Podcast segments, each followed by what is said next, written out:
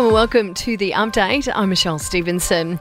A government funded consent education video, which has been ridiculed online, has now been removed from a school program. The video used milkshakes, among other things, as an analogy and has been described by experts as concerning and even bizarre.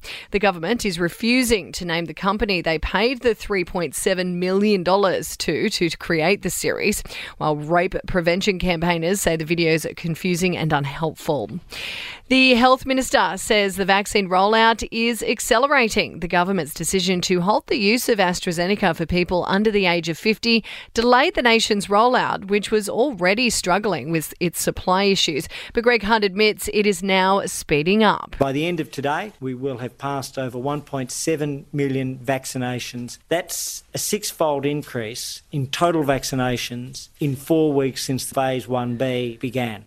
Meantime, New Zealand's PM is playing down an Auckland airport worker's positive COVID test, insisting that it won't affect the Trans Tasman travel bubble. Jacinda Ardern says contact tracing is underway, but the worker had been vaccinated. When we announced the date for opening the Trans Tasman bubble, Queensland was dealing with cases um, linked to its border. Gold Coast police are looking at domestic violence as a factor after a mum of three was discovered tied up and burned to death early this morning. Her young kids were at home at the time with a 35 year old man believed to be her ex found two blocks away. Byron Bay surfers have formed a giant cancel symbol in the ocean in protest of a new Netflix reality show. Thousands have signed a petition calling on the streaming service to axe the TV series planned for the town. And Aussie researchers believe that they've found a way to repair a broken heart. A study has found a particular cancer drug can dramatically improve the heart health of patients who have experienced sudden emotional stress. Taking a look to sport, and American Caroline Marks has taken out the women's final at the Narrabeen Surfing Classic, and the Gabba is set for a billion dollar renovation if Queensland wins its bid to host the 2032 Olympics.